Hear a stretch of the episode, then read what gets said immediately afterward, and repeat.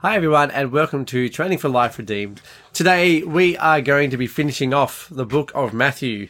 So, I am here with my father, David Jackson. We're going to talk to you about the Great Commission.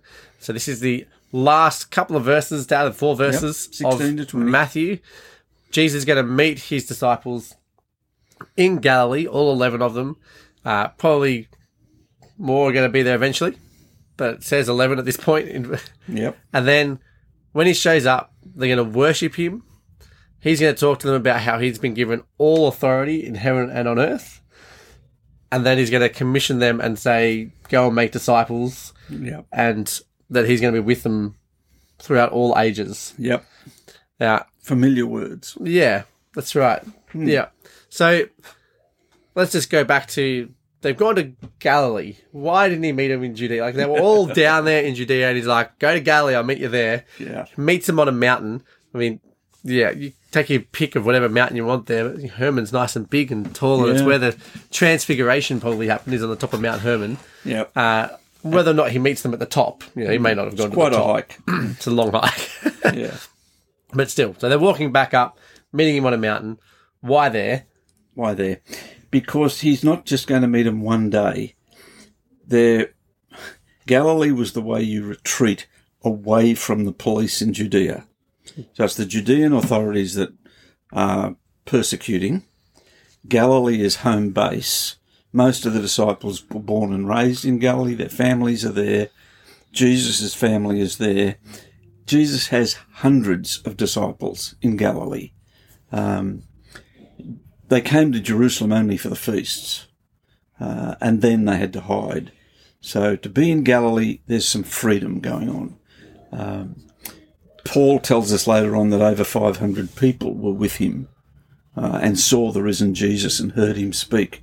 What's going to happen is that it's about a three day hike to get back up to Galilee. When they get up to Galilee and Jesus has gone ahead of them, um, I will meet you there. Pack your bags, get yourselves all back home. And he meets them on a hill, wherever it is. They're there for six weeks.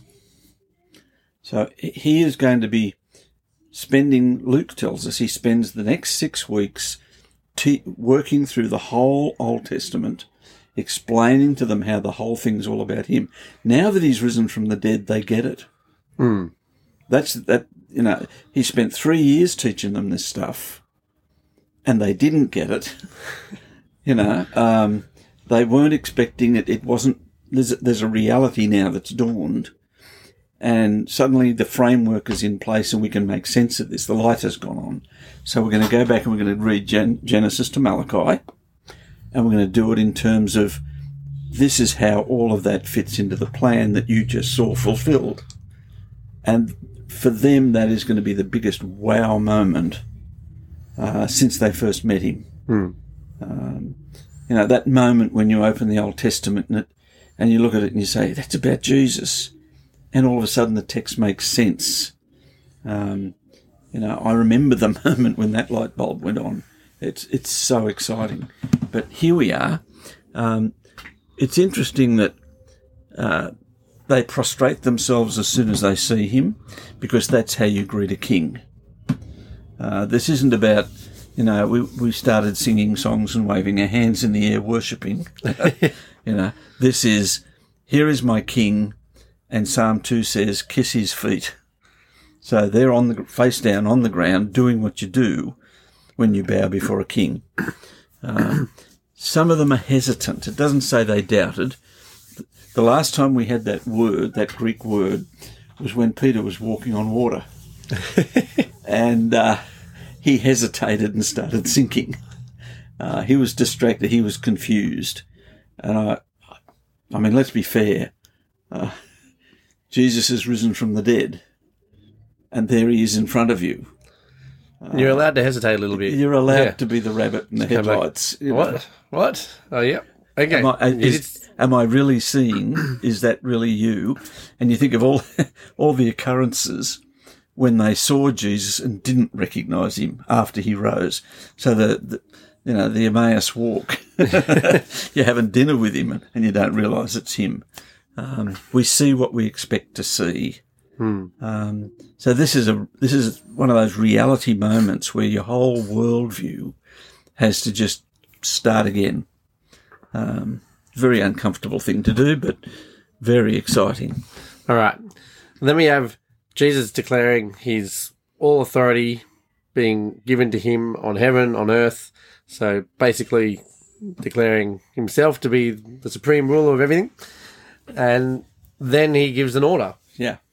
That's kind of like, I have all this authority. Now you do what you're told. Yeah. and that authority question is beautiful. Um, you've got to go back. Genesis. God creates Adam and Eve and he gives them authority. Uh, you are to exercise dominion over the birds of the air, the beasts of the field, the fish of the sea. You rule God's property in God's name, in God's presence. And Satan took that away. When they get, when they prostrated themselves to the devil, the devil becomes the usurper king. And that usurper king said to Jesus, All the kingdoms of the earth I will give you if you will prostrate yourself to me. We miss this line, but Jesus doesn't just have all authority on earth. Yeah. All authority in heaven and earth is his. That's something Satan couldn't offer. Mm. Um, and it lines up with the Lord's Prayer. Uh, your, king, your will be done on earth as it is in heaven. That only happens when Jesus is king. So he's now got that authority. Mind you, in six weeks he's going to ascend and actually be formally enthroned, but he's the king. Hmm. So now we get the command. And yeah, one command. Yeah. In multiple parts. Well, so go and make disciples, which is baptizing them and teaching them to obey, basically. yeah. Right? So, all the things that Christians forget. I have to say, it doesn't say the command isn't go and make disciples. The command is when you have gone, of course, you're going to do as you're told, mm-hmm. make disciples. Translate, go and apprentice people to Jesus. Sign them up get them into the training program, Training for Life Redeemed. Go sign these people up.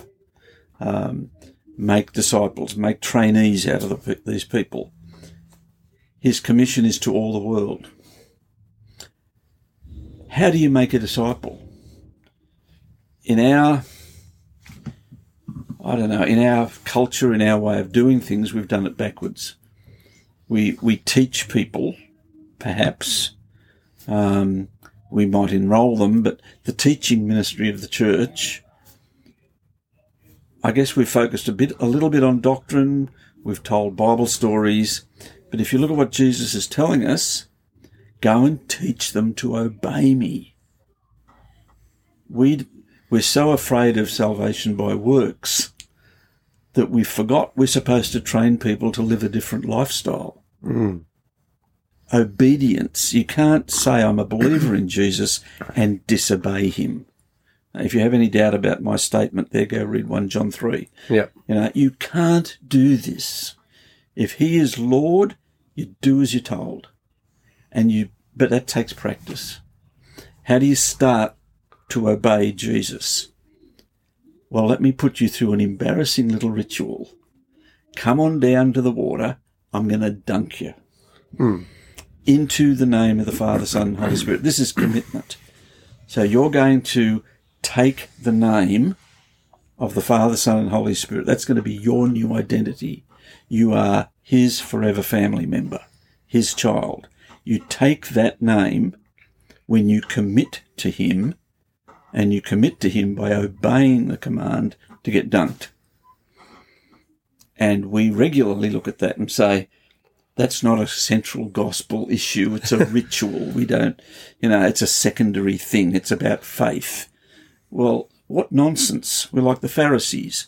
You know, if I can divide it up and get rid of the bit I don't like, Yeah. I'll, I'll, I'll cherry pick it. You can't say, I trust him. He's Lord. I'm committed to him. If you're not going to jump in the water. Yeah. And I, I, have said to a few people, you know, if, if you say you're a believer in Christ and you have not been baptized, it's like shacking up with Jesus instead of marrying him. Hmm. It's a relationship without a commitment. And the commitments, this is a commitment that says, this is my first act of obedience, where I acknowledge you as Lord, and from now on, I'm your student and I'll do as I'm told. Um, I'm here to be trained to change my thinking, my attitude, and my lifestyle so that I will bring to bear in a godless, destructive world the peace and the love and the grace that has been poured out on me in Jesus Christ. So we are we're really looking at um, something much more substantial than you know a, a, a verbal profession of faith. Mm. Um, we're looking at something that's you know got some meat on it, uh, and so I think I speak bluntly, baptism we've neglected enormously. I can remember in some Baptist churches where you did all the teaching and you graduated when you got baptized.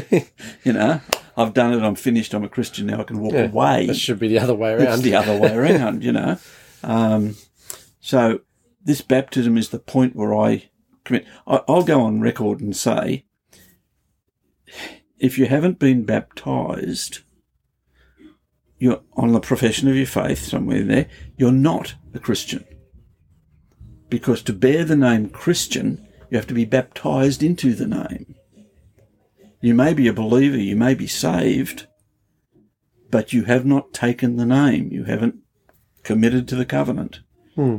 And that, that's an important step. Um, and we should be encouraging people obeying the command go into the world, make disciples. And you do that by dunking them and teaching them, dunking them into the name. So let me encourage you if you haven't been baptized, um, let's get started. Let's turn life around. We're training for a life that works. A life that works in God's will, God's way, as God's image for God's glory. That starts when you commit to Jesus as Lord and you take his name going under the water and rising up again. Well, I think that's a good place to end, Matthew, It is. with a great commission to anyone out there who needs to be baptized And to commit to Jesus. to go and do that, uh, take on his name, and you know, it's the name of the Father, Son, and Holy Spirit. Go and do that. This is a great way to wrap up, Matthew. Matthew has been a great book that I've enjoyed. I've learned heaps chatting to you about this, or just listening to you as we're going through this. So, guys, if you want to grab the study notes for this episode, head over to trainforliferedeemed.com slash 88.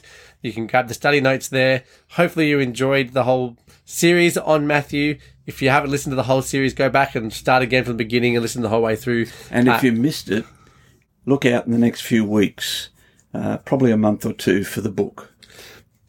Yeah, yeah, we will be getting more books out. We already have one out on Acts, we have one out on First Timothy, and we have one out on the Pentateuch. Uh, so go and check those out as well. They're just at trainforliferedeemed.com. But uh, thank you guys so much for joining us for Matthew for the whole series. Thanks for coming and just spending time with us. We'd love for you to leave us a review if you enjoyed this and make sure you hit the subscribe button to join us again next week.